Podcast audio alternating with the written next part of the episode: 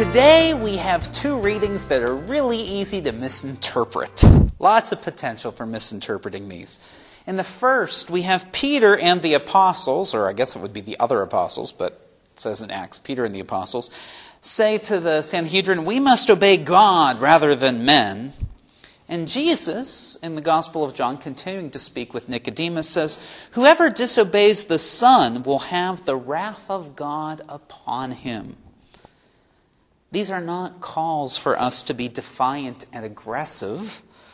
Still, even in these cases of conflict, God's primary call to us is to show love and mercy, as God has shown love and mercy to us.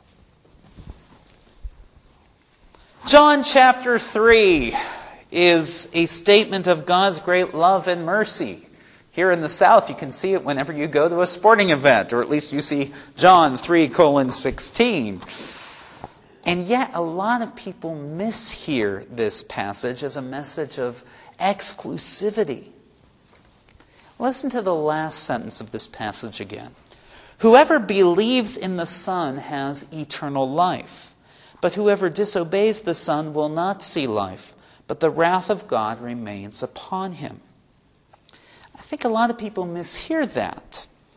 It says, Whoever disobeys the Son will not see life, not whoever does not believe in the Son.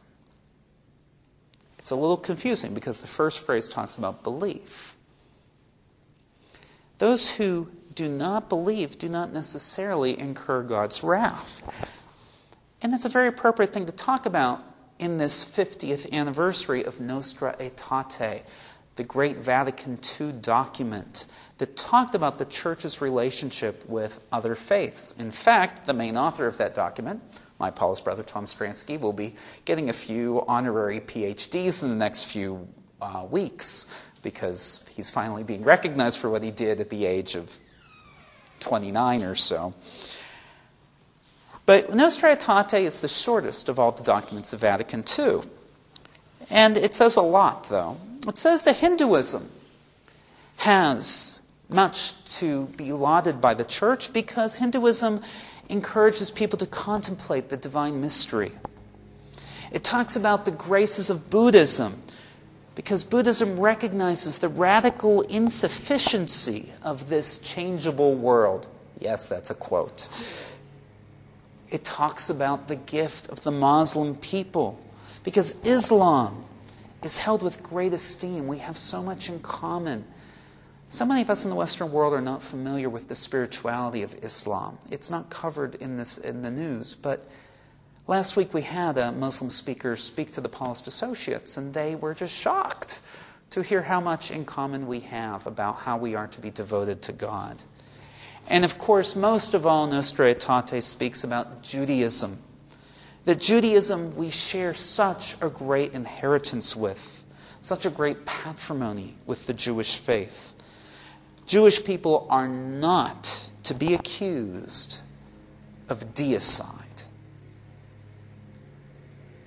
It's very clear that this is not that we are to say that the Jews killed Jesus.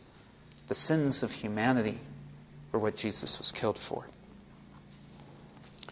In the, in the first reading today, in Acts, Peter and the apostles said, We must obey God rather than men.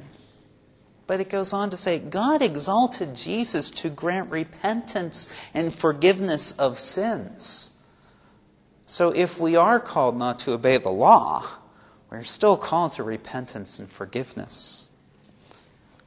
Our God is a God of love and mercy. Therefore, we must be people of love and mercy. Or to quote the last paragraph of Nostra Aetate, we cannot truly call on God, the Father of all, if we refuse to treat in a brotherly way any person created as a person in the image of God. Our relation to God the Father and our relations to our brothers and sisters are so linked together that Scripture says, He who does not love does not know God. Oh, one more thought. Come, Holy Spirit. As Jesus told Nicodemus, God does not ration his gift of the Spirit.